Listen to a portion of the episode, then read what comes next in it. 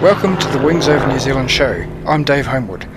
The following recording that you're about to listen to was recorded live on the evening of March the 30th, 2012, at Brendon Deere's hangar at Ohakea.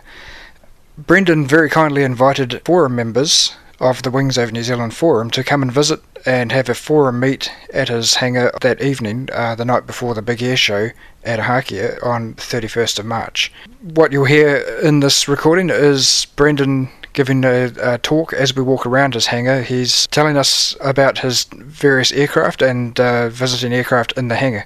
I'll turn it over now to Brendon on the night. Now, just uh, start with uh, the Winjeel here, which is Guy's aeroplane. He flew it down from Taupo on Tuesday. Yeah. Yeah.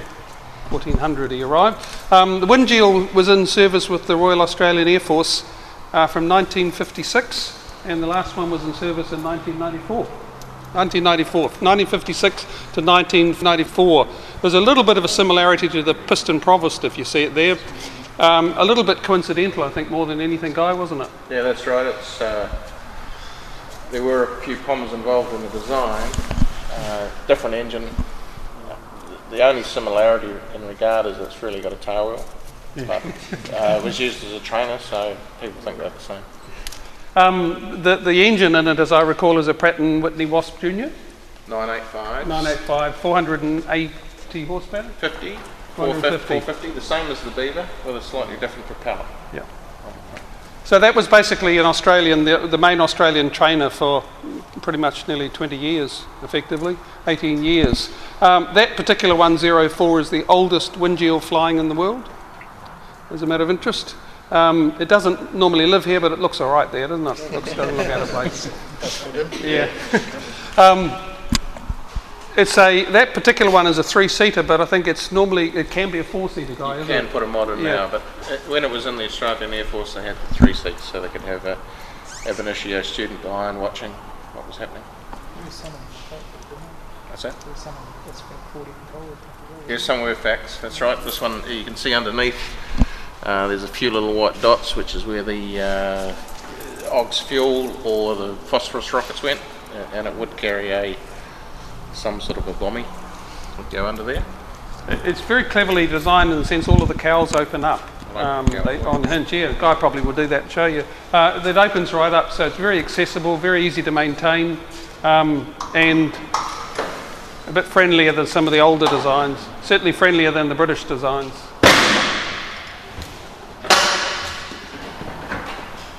Oh, you didn't want that coming out from the you?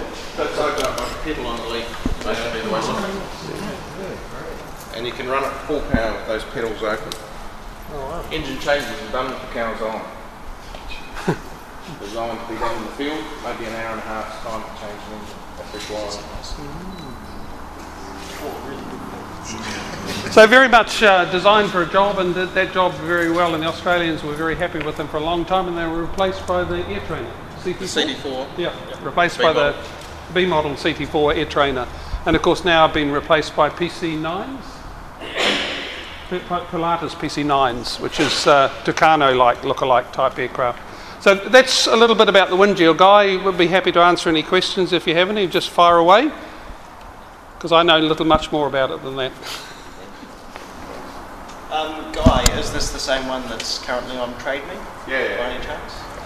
So syndicate aircraft. Yeah. yeah, for the fall. Here, come on. Let's dig deep. Okay, so that's uh, the little bit about the Winjeel. What the next one to talk about is the little Harvard down the back there. Um, quite an interesting Harvard in many ways. There's lots of Harvards around us. You know, there's about uh, uh, six or seven on base at the moment today, or seven or eight. Um, this particular one, NZ1037, was built in 1942 and it was sent out to New Zealand and it's never left New Zealand. It's flown continuously since 1942, uninterrupted, right through to 2012. So it's been flying for 70 years, if I've done my maths right. 70 year flying history. It's never been rebuilt, never been restored, never been touched from the original, apart from a nice um, recoating of silver on the top. Now, those of you that have been involved in the debate about what the forward aircraft control, forward FAC Harvards were painted like, that one, the underside has never been touched. Uh, and that is pretty much what they look like. That one, unfortunately, had some of the stenciling painted over when it was duluxed at Wanaka.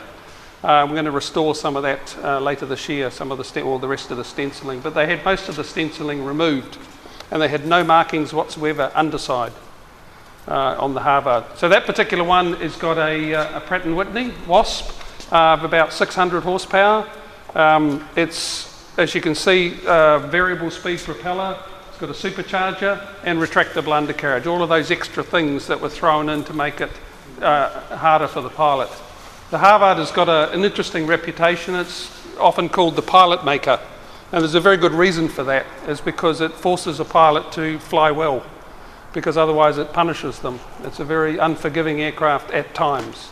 It's got some nasty attributes and some very positive attributes. It's a lovely aeroplane to fly, a bit harder to land, and if it stalls, it's got a very unpleasant stall because it always drops the wing and you never know which one. And if you don't correct that quickly, you're in trouble.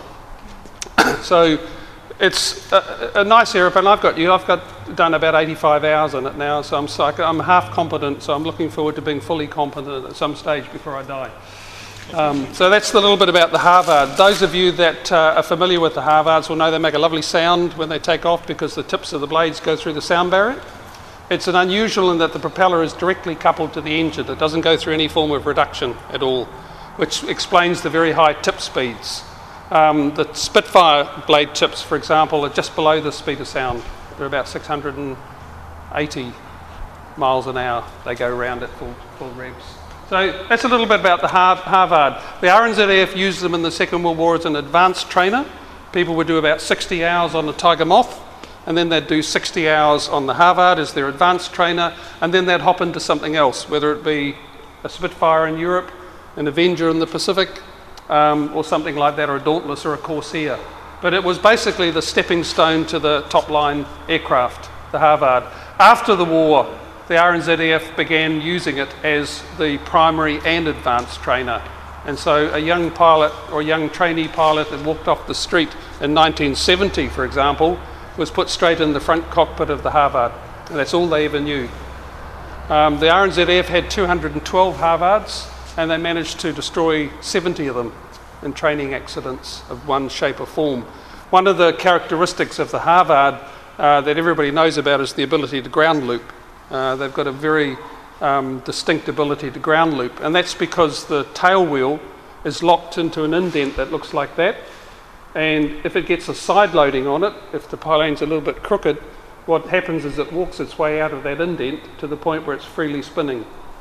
Uh, and if you've ever seen the photograph of the one at Masterton, I think it's a classic one, it's just about ground looped and the tail wheel's 90 degrees. And that's typical of that. This one and most of the Harvards in New Zealand now have a tail wheel lock, so it cannot break out uh, unless the control stick's fully forward. So that's a great uh, bone. But the RNZ have had lots and lots of ground loops here at Ohakea, and they instituted a special study as to why they were happening. and basically, it was because they weren't landed straight in most cases. So any side loading could immediately cause problems. There's a famous story here at Ohakea of a very experienced pilot that landed a Harvard on runway 09, which is the big long one out there. And just as he got to the intersection of 15, which is the cross runway, he ground looped it. And he went right round in a circle and came out pointing down the other runway and just called the tower very quietly and asked for takeoff clearance. I believe that's true, Kelly. Check with your dad. Yeah, my, my, my father saw it firsthand. Yeah, no, it did happen here apparently, but that's that's one of those things. So um, the RNZAF still operates a Harvard here at Ohakea, which is the historic flight Harvard NZ 1015, which is being flown tomorrow by Squadron Leader Cochrane. Yeah, Cocky, Peter Cochrane, isn't it? Yeah. Um, and that will be on display tomorrow. And of course, this one won't be. This will be staying in the hangar because there's plenty of Harvards out there. Um, and I think the, the Warbirds Harvards, the Roaring Forties, uh, flying tomorrow. They've been practicing today as well. So that's a little bit about that Harvard. Anybody got any questions I can help you with on that Harvard? Yep. Is the colour scheme on that the RNZ colour scheme of the colour scheme that it's on it is the RNZF scheme other than the cowl. Uh, the, this aircraft used to belong to Ray Hanna. And one of the things that they were preparing it for, which is why it had the sort of the Dulux top coat, uh, was for adventure flying at Wanaka. They were going to take people for rides. Uh, so one of the things he chose to do is paint the cowl like that. And we had a bit of a straw poll at Wanaka last time and asked people in the crowd, and everybody seemed to want to keep it, so we've kept it. So it's not authentic. The cow's not authentic. It bears no relation to anything RNZF. It bears relation to Ray Hanna, which is a little bit of history in itself. So, I mean, it's, it's, it's a good point. I think Dave made the point that that's Ray Hanna's Harvard. Uh, he actually owned that one and uh, flew it. Um, and here it is back at Ohakea. Uh, this, that particular Harvard finished its days at Ohakea. It finished its days as a forward air control aircraft. Um, there's a lovely picture over there in the corner of it flying over the Ruapehu, as you'll see.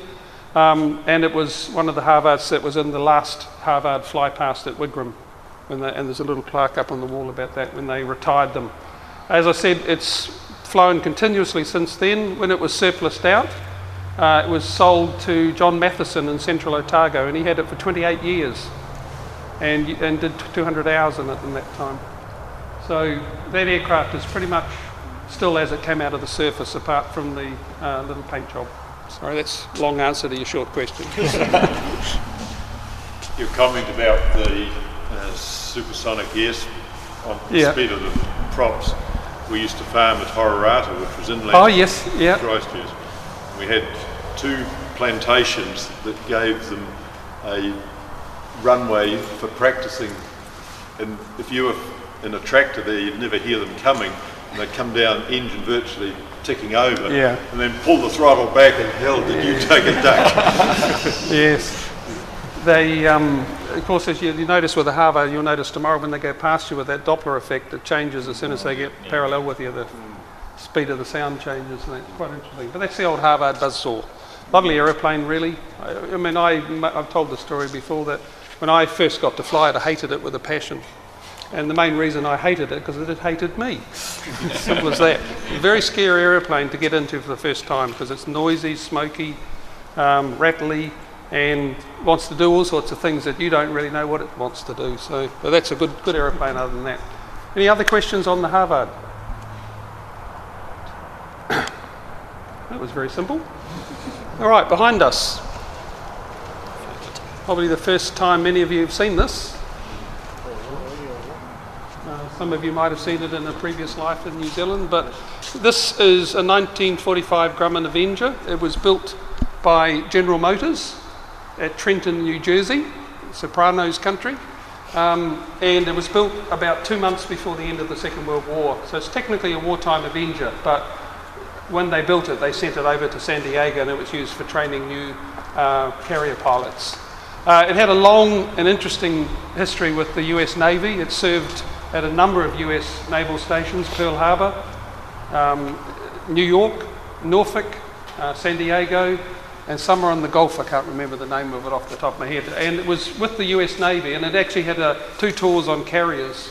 It was actually in its logbooks, and we've got the logbooks for this aircraft uh, from factory to today. Once again, this aircraft has an uninterrupted flying history. Another one that's interesting, it goes right back to 1945. We've got the logbooks showing even who flew it at the factory, all that sort of stuff, which is quite unusual. Um, it makes life a bit simpler for the CAA, obviously. So it was built um, as a torpedo bomber, and this particular aircraft is very original. It's one of the reasons why this particular one is here is because it's very original. When it was surplused out of the US Navy in 1954, um, they converted it into a crop sprayer or a bug sprayer, an insecticide sprayer.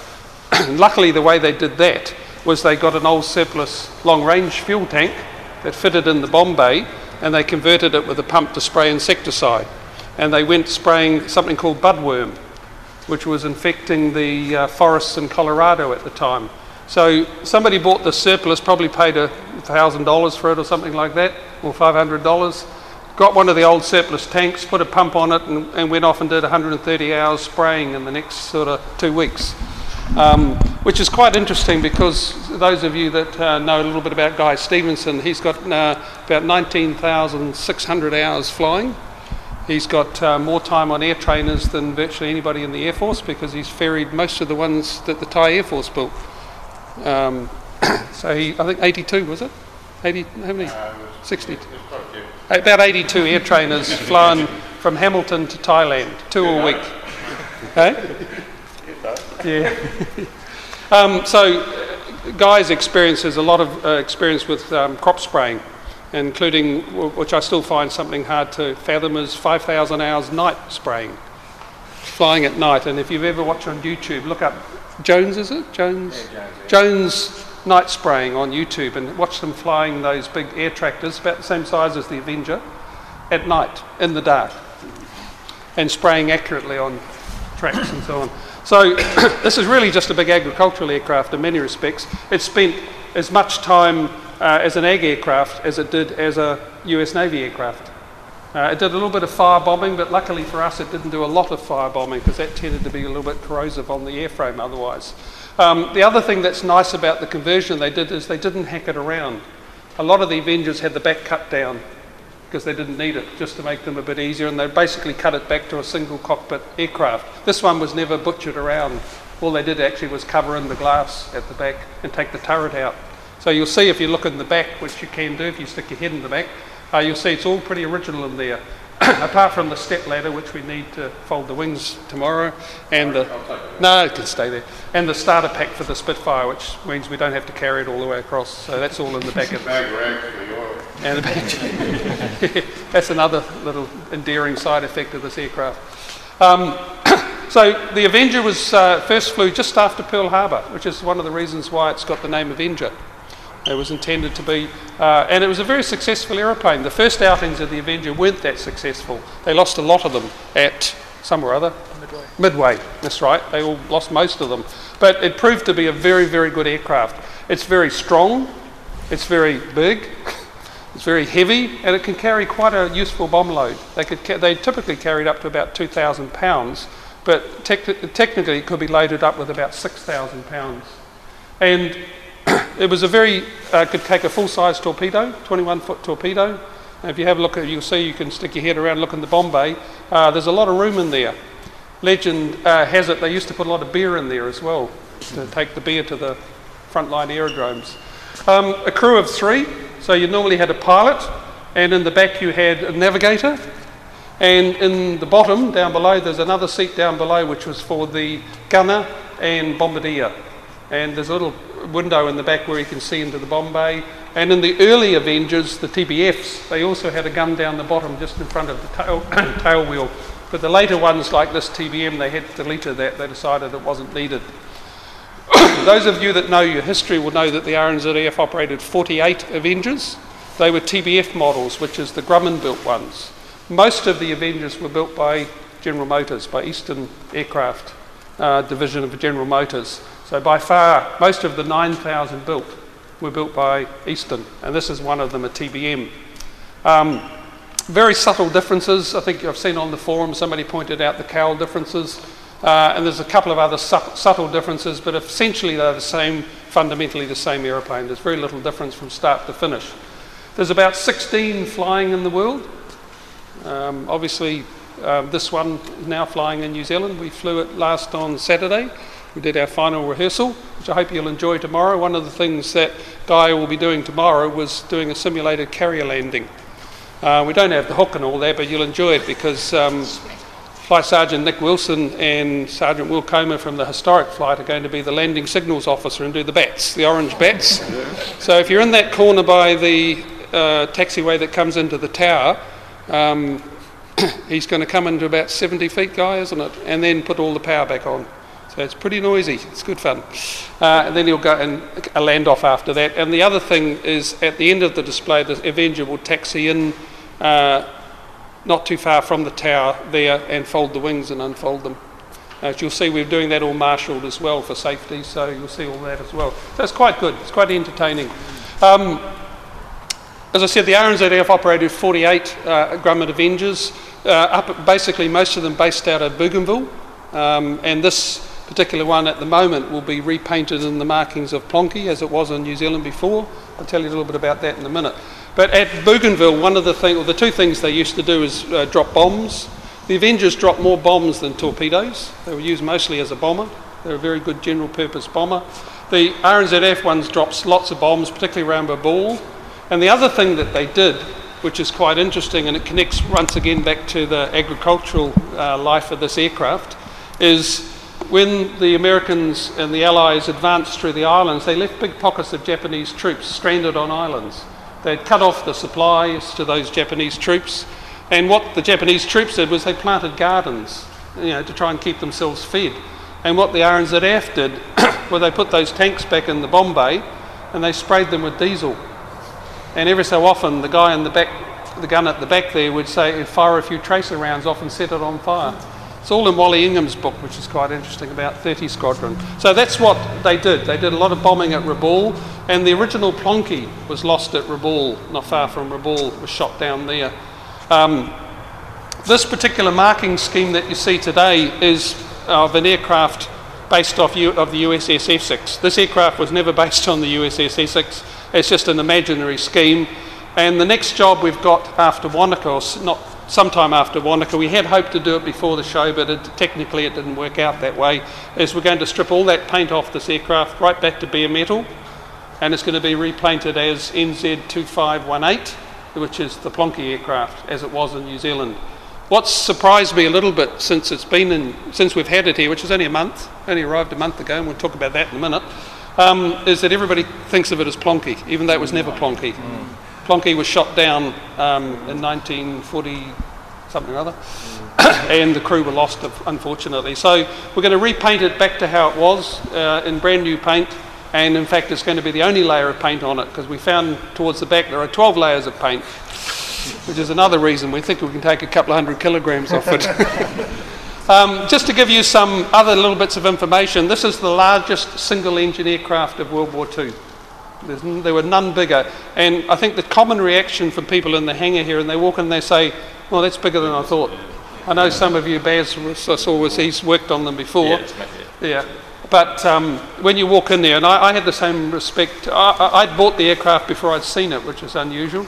I'd sent my engineer over to it. It was true. Um, yeah, uh, well, that's, it comes with the insanity, but keep taking the tablets.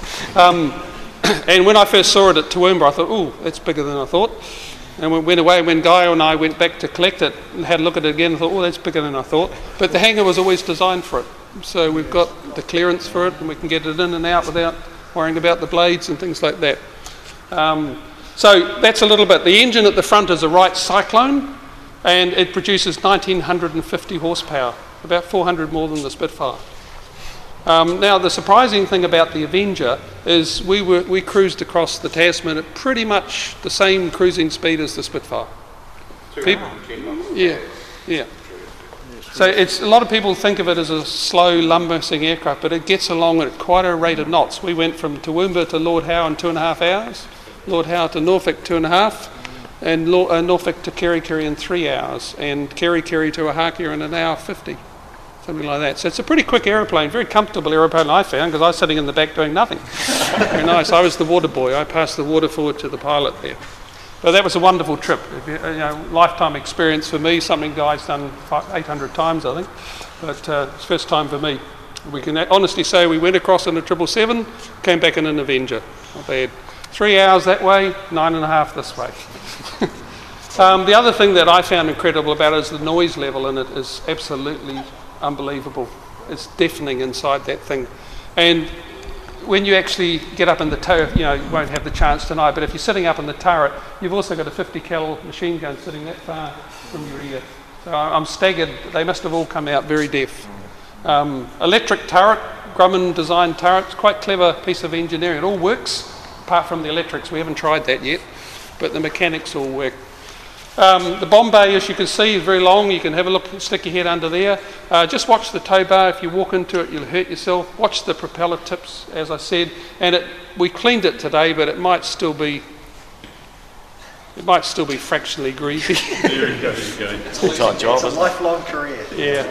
Um, you're welcome to have a look. I think I'll make sure the back door's open. You can stick your head in, but please don't climb in. Uh, once again, as I said, this is all ready to go tomorrow. It's all airworthy and signed off, so we don't want to have any last minute snags or anything. But I'm more than happy, I'm sure I forgot to tell you something about the Avenger, but more than happy to answer any questions. this one was also um, belonged to Ray Hanna, didn't it? Yeah, once again. And uh, just coincidentally, this particular aircraft, after it finished with the US Navy, it went spraying right through to 19, 1988. And it was converted back to its full military configuration in, in California and delivered to the old flying machine company, Ray Hanna's company, and it was there from 1988 to 1992 when it was sold to Sir Tim Wallace and came out to Wanaka, and it was at Wanaka until 1998, if I got my figures right. And whence it was sold to Randall McFarlane and Rex Dovey flew it from uh, Wanaka to Auckland to Norfolk to Lord Howe to Toowoomba. Funny, and it came back from Toowoomba. So it's one of um, one of uh, five, four or five Avengers in New Zealand. This is the only flying one, of course. Sorry, any other questions? What was your fuel burn in the nine-hour trip across the? You really want to know? uh, it- we burned about 300 litres an hour. Yeah. So each time we stopped, we put about 800 litres in it. And yeah, it wasn't pretty because at Lord Howe, all the fuel is delivered in drums pushed up the beach. and let's just say that's reflected in the pump price. But it was a great, great experience all the same. So we did 3,200 kilometres and we burnt about uh, 2,400 litres of fuel. So just about a litre per kilometre and about one gallon or about four litres of oil per hour. But that tank that's up behind the engine's got a capacity of 32 gallons, about 120 litres. About the same as a 172 fuel tank. Yeah, it can take an oil. Um, it's a messy old girl, I tell you what, for lots of reasons. The Wright Cyclone doesn't have some of the things that the Wasp does in terms of getting the oil out of the bottom of the engine and back up where it should be. This all stays there. So, like this morning when we had a bit in there this morning, didn't we? And it came out. and it came out. so, you get used to that. But what else can I tell you about it? Any other questions about the Avenger? saying about the name, the name of the Avenger, Yeah. uh, Pearl Harbor. Yeah, I'm pretty sure it had its first flight within a few days of Pearl Harbor and they chose the name Avenger. So what does it say about helmet? Yeah, no, very, very little. Yeah, um, not, not mentioned in dispatches. So I'll, tell, I'll tell you one thing. Um, Brendon mentioned that I was involved in the restoration of the RNZ Museum's Avenger. And a, um, a shiver went up my spine when you mentioned the number of coats of paint because she had eight coats of paint and we spent about six months hand scraping. If you look at the size of it, and uh, the worst one was the US Navy blue Yeah. underneath. It was it stuck like glue. You put you put the chemical paint strip on and leave it, and come back and go like that, and it was like you hadn't put any on. It was just so. And I must also say thank you for bringing this to New Zealand because it was that Avenger at Wigram that got me into loving old aeroplanes. So I never thought I'd be close to one like this again, apart Yeah, from one no, in New well, Zealand. I- so I've always it's had my eye on an. Avenger. It's just taken a while to find the right one. And you know, one of the practicalities is not an aircraft you can easily ship. You ever look at it? you, know, you go along to your shipping company and say, "Can you put that on your ship?" And they say no. So yeah. Yes, yeah. Although to be fair, it first arrived in New Zealand in the hold of a ship. How on earth they did that, I don't know. But um, w- once this one became available, over it took some time to secure it. It was easy enough to fly it, and of course, um, uh, we're lucky enough to have Guy here who was prepared to go across and uh, quickly convert onto it. And we went out to a place called St George, which I've never been to and probably never go to again, um, just for a proving flight to make sure that the fuel consumption and the oil was right. And then we, 10 to 6 in the morning, we left Toowoomba, woke, ev- woke everybody up, and headed for Lord Howe. A great trip. So, any else? Any other questions I can ask about the Avenger, Dave? Is, is the blue and white paint on this the same paint that we put on when- Yes, when it was painted yeah. as concrete? It's lasted all right, isn't it? It has. Um, 93. No, uh, yeah, 93. The only complication we found, we were going to try and we, we had scheduled to repaint it before today, but unfortunately the problem was the paint you used in 93 was an acrylic lacquer, and the modern compound paints don't go over top of it very well. If you have a look down the back, you'll see where the 309 is, it's cracked because the, the lacquer expands and contracts, and the top paints are so hard these days they don't. So they give by cracking. So the, the advice from the paint shop was no, best not to do that and put another coat on it. We'll, so we've got we're going to water uh, water uh, the new technology for taking paint off with water. So it'll go back to being metal. So, but other than that, it is the original paint. It's had a few little things added to it.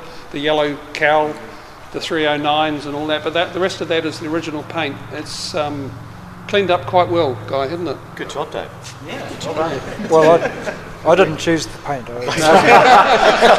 No, I mean, it's, it's 20 years ago. Paint, paint technology has changed quite a bit now, and the modern ones are more epoxy based or two pot polyurethane, all that sort of stuff.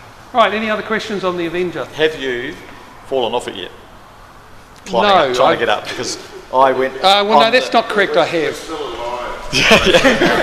I went to climb up the museum's one, Yeah. and on the, geez, my memory's going out. The right hand side, it's got the kick, Yeah, push it, and then make a grab for the handle, Yeah. and I missed. yeah. Bang! Ended up on the ba- on the grass. Fortunately, I hate to do it on concrete. This side's the worst because it doesn't have the kick. It's got the step, isn't it? Yeah. Yeah. I always use the other side. No, I must tell a little sort of embarrassing story. When we got to, to George, um, I got being sitting in the back there and doing nothing. I was sort of just looking at the scenery all the way while Guy was doing all the hard work. But uh, you've got two ways you can get out from the back. You can go downstairs and out the door, which is the gentleman's entrance, or you can come out on the wing, which is the dork's entrance for me from that particular day. The pilot has no choice, I should point out. So I, I walked down to the back of the wing and I thought, oh, that's not very far down there. I'll just jump off. Big mistake. it was a long. You know that sensation you get when you're sinking, and you think, oh. and of course, I managed to fall backwards on my backside and make a real dork of myself. That was all right. It was a good fun day. Brendon, do you want to cycle with bomb bay doors? Anytime you like. Yep. One of the nice things about uh, the Avenger is that we can do lots of things manually without starting the engine, which is lucky in here. Um, but the simplest one is the bomb bay doors because the wings is a huge exercise and we destroy about three planes doing it. So the cockpit's pretty much the same as the TBFs. You got the Yeah, absolutely there. identical. Completely stock, never been modified. And you can see how far guy up is, uh, how far up guy is there. It's a long way up. If you fall off that wing, you hurt yourself, guaranteed. Just onto this floor. All of these things happen. A, yeah, all clear. All of these things happen a lot more quickly with the engine running. Well, one of the interesting things about the Avenger, the bomb bay doors can be opened at any speed. They were rated to be opened at any speed that the aircraft could do. So this guy furiously pumping a handle. Hmm, He's furiously pumping. If you saw him extending the wings, he you could come back in half an hour and he'd still be furiously pumping.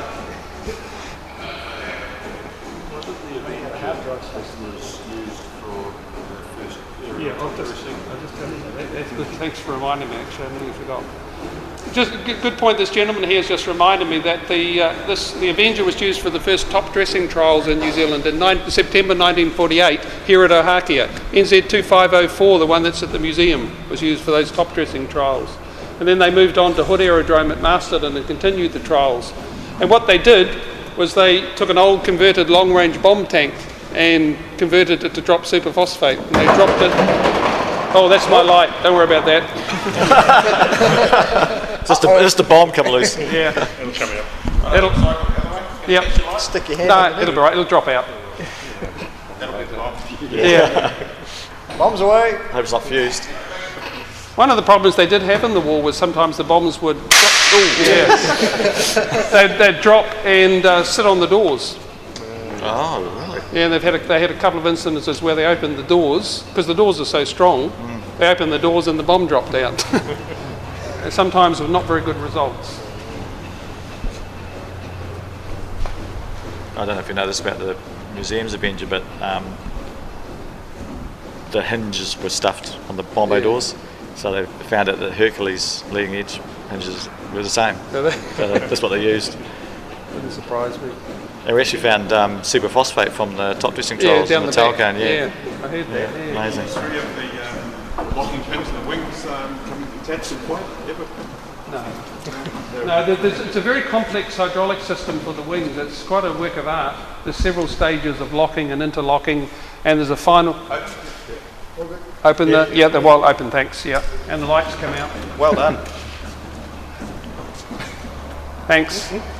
Okay. Any other questions on the Avenger? Then we'll move on to the Spitfire, and then let you have a good wander around and stop talking. Guy, do you want to tell them what it's like to fly? Uh, very heavy. Um, if we compare it to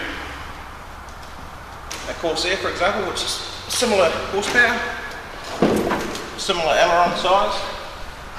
The throw of the stick in the Corsair goes down like two stories, down to about the bottom of the bomb bay. In the Avenger, goes to about the bottom of your, your ankle. So you've got no leverage. It has no servo tab on the aileron. So it's very, very heavy, which is what it was designed to be, stable. Uh, there's a lot of weight, of course, a lot of mass, but uh, and a lot of oil. but other than that, it's uh, a beautiful old field. Guy used to be a seven stone weakling, be very sad. Building up. But don't fall off it. okay, you happy with that? Yeah. You, you got plenty of opportunity. We'll be here till nine o'clock. So Most nice to work in front of a computer watching you taking over here. The, the comment was, he's actually quite fast. Okay. Uh, one thing I forgot to mention before um, is don't go through that gap there if you don't mind. We ended up with it being a bit narrow, but that's all right. Right.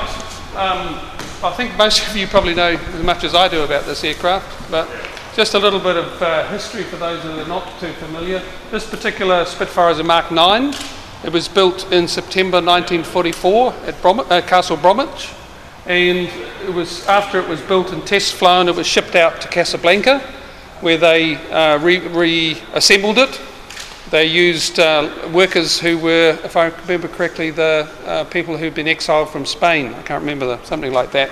But that was rebuilt, uh, reassembled at Casablanca, and it was shipped over to Italy. And it served the last six months of the Second World War in the area of northern Italy around Treviso.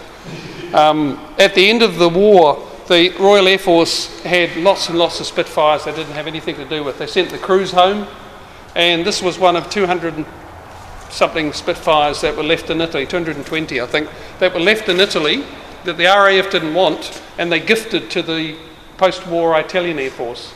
So this aircraft served with three Royal Air Force squadrons, including the famous Treble One squadron, uh, which has just been disbanded, I understand. Um, and it served with 225 Squadron, and we think, but we're not sure, it served with 254 Squadron as well. Um, after the war, it served with the Italian Air Force, and when the Italians had finished with it, they refurbished it and sold it to the Israeli Air Force. So this aircraft then went to Israel, and when they'd flown it for about three years, uh, they refurbished it again and sold it to the Burmese Air Force. And it went out to Burma and was delivered out to Burma, uh, ferried out to Burma by British pilots. And it immediately went to war with the Chinese. It's one of the few Spitfires that's actually fought two different wars. And it's one of the few Spitfires that served in four different aircraft, uh, four different air forces. Now, when the Burmese had finished with it, it, they last flew it in July 1956. And what saved it was they decided to put it up on a pole. And there's a photograph on the back wall, you'll see that sitting up on a pole. Um, basically, it sat out in the elements for 26 years, rotting away, uh, deteriorating, stripped out, gutted, souvenired, all of those things. So when we got it from the person in the US that bought it out from Burma, um, it was, as you've seen, those of you that had a look at the early part of it, it was pretty much a wrecked halt. But the nice thing about it, people looked at it and said, oh, it's got no instruments. But we didn't care about them because you can get them. But what it had throughout it was all the little fittings and fixtures and bits and pieces and undercarriage and undercarriage pintles and all of the things which are worth their weight in gold in the Spitfire world. So it's standing on the undercarriage that it came from Burma, for example. Um, we spent five and a bit years restoring it. Many of you know the story. And it's now been flying for three years. It had its third anniversary on the 18th of March. Uh, it's been flying um, uninterrupted pretty much for three years and hopefully carry on that way. Um, those of you that also familiar with the markings, standard fighter command scheme that we've repainted it in, it's not carrying one of the identities that it uh, had when it was a real aircraft, if you like. It's carrying the markings of my uncle Al Deere, uh, who I had a lot of time for, and it's his markings when he was wing leader at Biggin Hill. So that's the background to the markings. I think most of you know that story. Up the front, we've got a lovely piece of work up there. We've got the covers on the bottom ones um, for lots of reasons. If we had over 800 people through the hangar last year, and if everybody grabbed the prop, it, there'd be a lot of uh, gum and gunk on it. So we have to keep them covered. I'm sorry, but you can see up the top they're made of wood. Most of you know the story of where they're made. Germany, which is most unusual. The only place you can get Spitfire propeller blades now is Germany.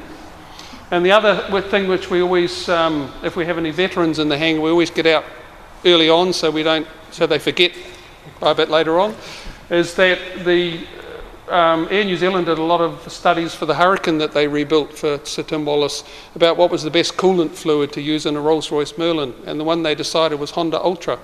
So that engine's running Honda Ultra. So it's got German propeller blades, Japanese coolant fluid, and just to add insult to injury, the radio and the transponder um, made in Germany as well. So. but if you look in the cockpit, uh, you probably won't be able to see, but the radio and the transponder we hide in the map case. So when the map case lid is closed, there's nothing in there that wouldn't have been in there in 1944 or 43, other than the G meter. Uh, in 1943, they didn't care about G because they went and got another one. And the average lifetime of a Spitfire was 40 hours. 40 hours. The average lifetime of a Lancaster bomber was 44. And something like 12,000 man hours in the factory went into making a Spitfire that lasted for 40 hours on average. Um, so they didn't worry about a lot of things, but we do. Um, one of the things that we've done with this Spitfire, if you see in the cockpit on the far wall, there's a placard there that says all the things you can't do. Um, for example, you will never see the Spitfire looping. Well, you'll never see it looping twice by the same pilot. Uh, you won't see it doing barrel rolls, any of those sorts of things. We don't do that sort of, and it's got a top speed limit of 270 knots, even though it's capable of 405. Um, and we limit the G to 4, even though it's stressed for 9G, which would make most of us un- unconscious. So that is a little bit about that history the, of this Spitfire. Um, we went to some considerable trouble to keep it original. Uh, it's very hard in a rebuild to uh, not have to chuck stuff away, and unfortunately we did. Most of the skins that you see are new, they have to be because it's a stressed skin aircraft. Most of the skins we think would have been okay, but we weren't sure. And unless you have a full history, it's very hard to justify or put a pilot's life at risk by saying, well, saved a few bucks there, but oh, look what happened. I've seen plenty of examples of that. Uh, the spars are new. They were made in Stoke-on-Trent, which is the hometown of Reginald Mitchell, R.J. Mitchell, by Supermarine Aero. Um, but most of the fuselage frames and most of the wing ribs, virtually all of the wing structure is original. We were, it's a testament to the good quality of the British aluminium. The undercarriage structure, apart from the wheels, completely original. The tyres, brand new. Dunlop still make them. They charge a fortune, but they still make them. so we can get brand new tyres anytime we like, which is quite nice. Um, the radiators were rebuilt, but they're pretty much the original radiator housings and casings and everything. Uh, and there's a lot on that aircraft. I don't know how to work out the percentages of it. If you ignore the skin, it's probably about 80% original. If you include the skin, whatever figures you want to do from that. But many of you, I think most of you, probably seen it flying. The objective we have is to have it flying long after I've dropped off the perch. That's the objective. Um, all of these aircraft in the hangar, apart from the Winjeel, which Guy wants to take home, um, are here to stay. We have no uh, plans other than to have them here, based here at Ohakea and operating in New Zealand. The Avenger's here to stay.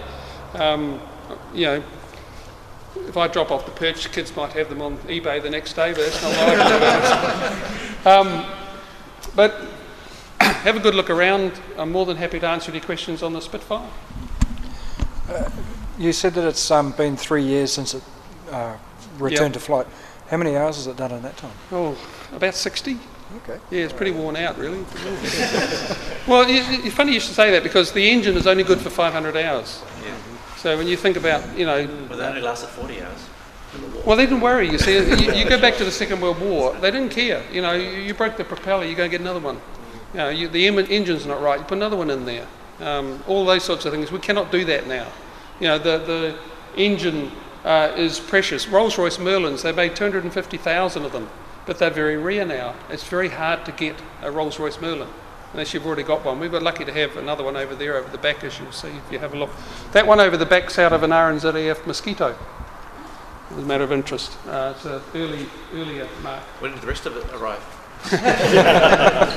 Yeah, we all wish that, don't we? Um, okay, any other questions on the Spitfire?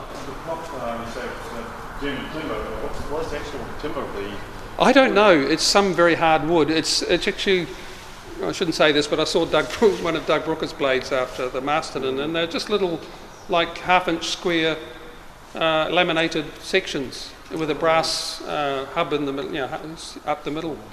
But basically, they're just hard wood, um, shaped to suit. And they're, they're made as a set, too. They're made as a set of four. Um, you can, if you want to buy one, you can buy a nice new Toyota Corolla for about the same price with one of those blades. Yeah, exactly. uh, the hub in there is an original Dowty Rotol hub. We got one of the last that we could find anywhere, original Dowty Rotol hubs, not a new manufacturer one. Um, so that's an amazing piece of technology inside that spinner. It's quite amazing what happens in there. I, I don't quite understand it. Um, but as I said, the rest of it is as original as we could make it. Many of you will know the story about why it's a square mirror.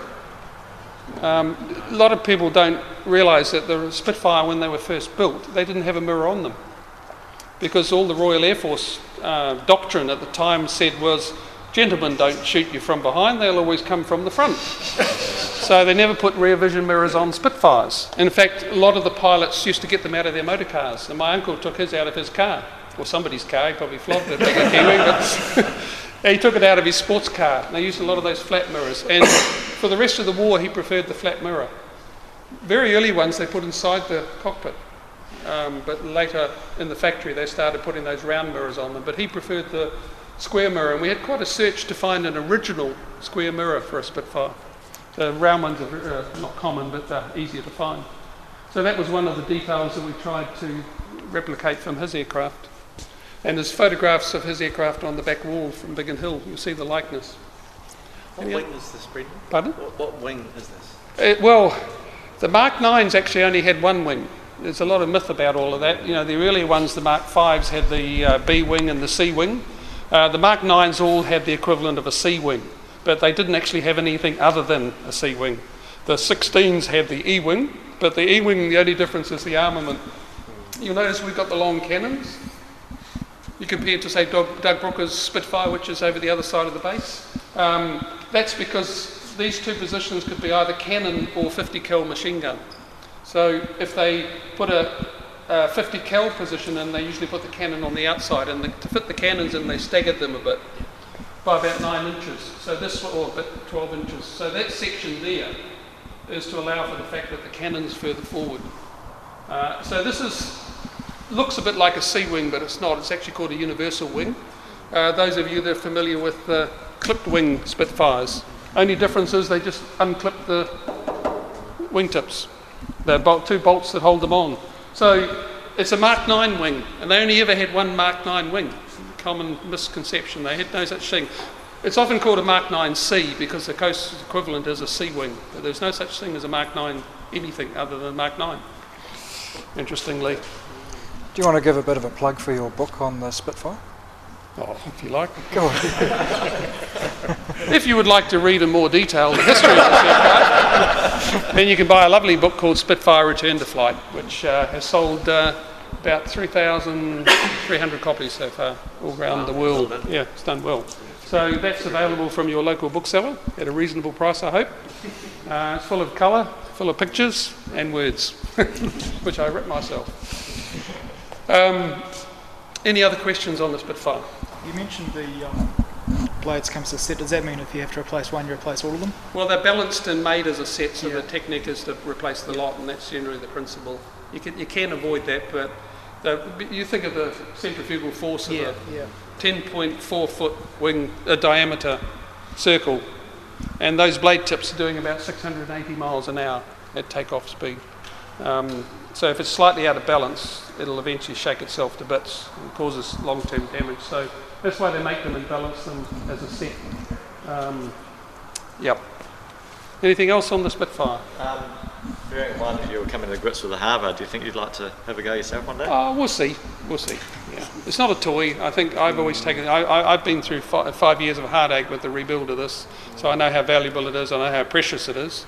Uh, so I'm very happy at the moment with Squadron Leader Parrott flying it. He'll be flying it tomorrow. And he puts on a good display. So it's a very lovely display. So hopefully he'll get a chance to do it tomorrow, uh, depending on how the program's going for time. But you'll see both Spitfires flying tomorrow anyway. So about 2:15, I think it is, two o'clock. Um, yeah, so it's not a toy. It's a very precious uh, piece of history. Uh, once again, it's not destined to go anywhere but here. It's based here, at, as you know, at this hangar, and it's not going anywhere. Not for sale. Um, and we fly it about once a month at the moment. It's not a joyride aircraft, you know. If you want to go for a ride in it, you have to be the pilot. and your chances of being the pilot are slim. Have you had a ride in the two-seater? No. No. Okay. The other thing I was going to ask is about um, the historic flight. How you've linked in with the historic flight. When, when we when we rebuilt uh, the Spitfire, uh, we were looking for somewhere to test fly and uh, Squadron Leader Jim Rankin, who's Kelly's dad over there, Kelly, you all know Kelly Rankin. uh, her dad is, uh, as you know, probably Jim Jim Rankin's a hugely experienced uh, Air Force instructor and pilot, one of the best pilots you'll ever see. And I was lucky enough to get some good Harvard time with him, which has certainly whipped me into shape. Um, he's when we were looking for somewhere to test flight, he just said to me casually one day, he said, "Why don't you do it here?" Well, you know, being a civilian, you think, well, that's not possible. He said, I'm going to ask some questions, and he came back and said, yeah, but that's okay. I'll write, write them a letter, and they wrote me a letter and said, yes, that's all right. So that was good. Uh, so we said, well, okay, well, best thing to do is we don't really want to pull the wings off and put them back on again. Can we bring it over here on a truck and finish it here? Yeah, okay. So they went through the motions and we got to finish it over at number one hangar, which is, you won't get to see tomorrow, but it's the far side of the base. And exactly you had a look there, didn't you? Um, so it's the far side of the base where the air trainers are based. We did the last three months' work. We brought it over here on January the 15th on the back of a truck, and there's a photo down the back of that. Uh, if you were driving past on the highway at the time, you had a treat of your life. You actually, actually say you went past a Spitfire at the same altitude. um, and which interestingly was the highest altitude it had been since 1956, which actually was 153 metres above sea level at, what's the place, Kelly? Mount, Mount Stewart. Um, sorry, this is a long-winded, silly story, but the uh, um, basically then we test flew it, and where then I got the concession to leave it there for a little while while I worked out where we're going to build a hangar, and then um, once again Squadron Leader Jim Rankin and Squadron Leader Peter Cochran said, "Why don't you leave it here?" I think what they meant was. Can we fly? I think what they meant was you go and leave it here, and your pass will no longer work when you come to come back. But no, that's not true. Um, so we had a detailed discussion, and the idea was floated down in Wellington amongst all the boffins down there. And after 11 months of discussion with the lawyers, they came up with an agreement where we could build this hangar, which is called Biggin Hill. Um, and we're just about to add another 10 metres to it starting next month. So it'll be 50% bigger next time we come back. Mosquito. As I said, it'll be 50% bigger. um, so that's really, it's a, it's, a, it's a simple story in many ways, but it all just happens on a sequence of good, good, uh, good people who put, their, put themselves out to go and ask the right questions within this huge bureaucracy called the Air Force. And here we are at Biggin Hill. Well done. Yeah, on the hill. Actually, quite interesting because we've got these 70 year old aircraft watching over those new composite helicopters down there. Any other questions on the Spitfire? That's nearly an hour of rattle away. Does it have the um, armament fitted? No. We ha- all of the machine gun fittings are all in there, but we didn't bother putting machine guns in, and we've got fuel tanks where the cannons would be. This aircraft, the Spitfire normally had 87 gallons. We've got 135, which means technically on the right day it can get to Wanaka non-stop, but we won't. We're going Hokitika, I think, Guy? Depending on the weather, we're going to go down past Hokitika, go on the west coast. So it's got a lot of range, which is good for New Zealand because over the mountain areas you don't want to be worrying about fuel. So we can fill it right up. And um, last Wanaka we stopped at Ashburton, uh, which is about the limit of the range for the Harvard, but the Spitfire could easily have got to Wanaka that day. And the Avenger, of course, could get to probably uh, Invercargill, couldn't it, guys? Stewart Island.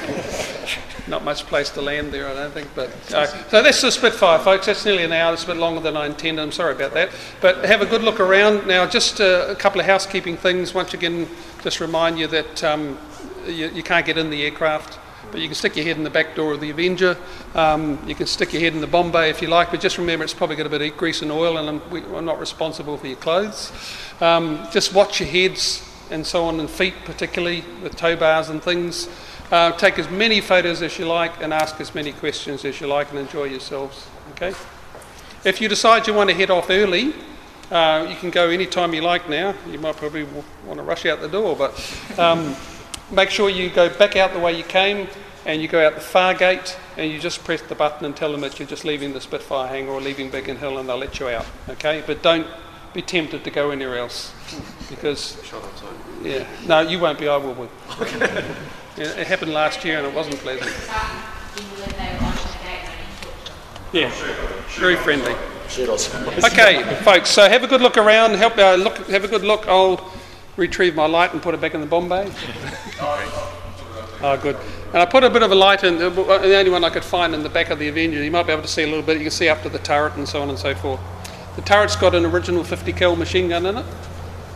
We told the guy, customs guy, it was a replica, didn't we? Oh, you did. Well, he's bigger than you. They were more. Is that, is that a good idea telling four members we'll be tapping one again? They were more worried about the Norfolk Island lawn beetles that uh, the eggs that took a ride with us from Norfolk. Really? On the back tailpipe, yeah. Okay, folks, have a good look around, take plenty of photos, enjoy yourself, and uh, we'll be here till nine, and then we're going to kick you out. Thanks, Because at quarter past six in the morning, this is moving. Well, just on behalf of everybody here, I just want to say thank you very much for this amazing opportunity. No, no problem. Great.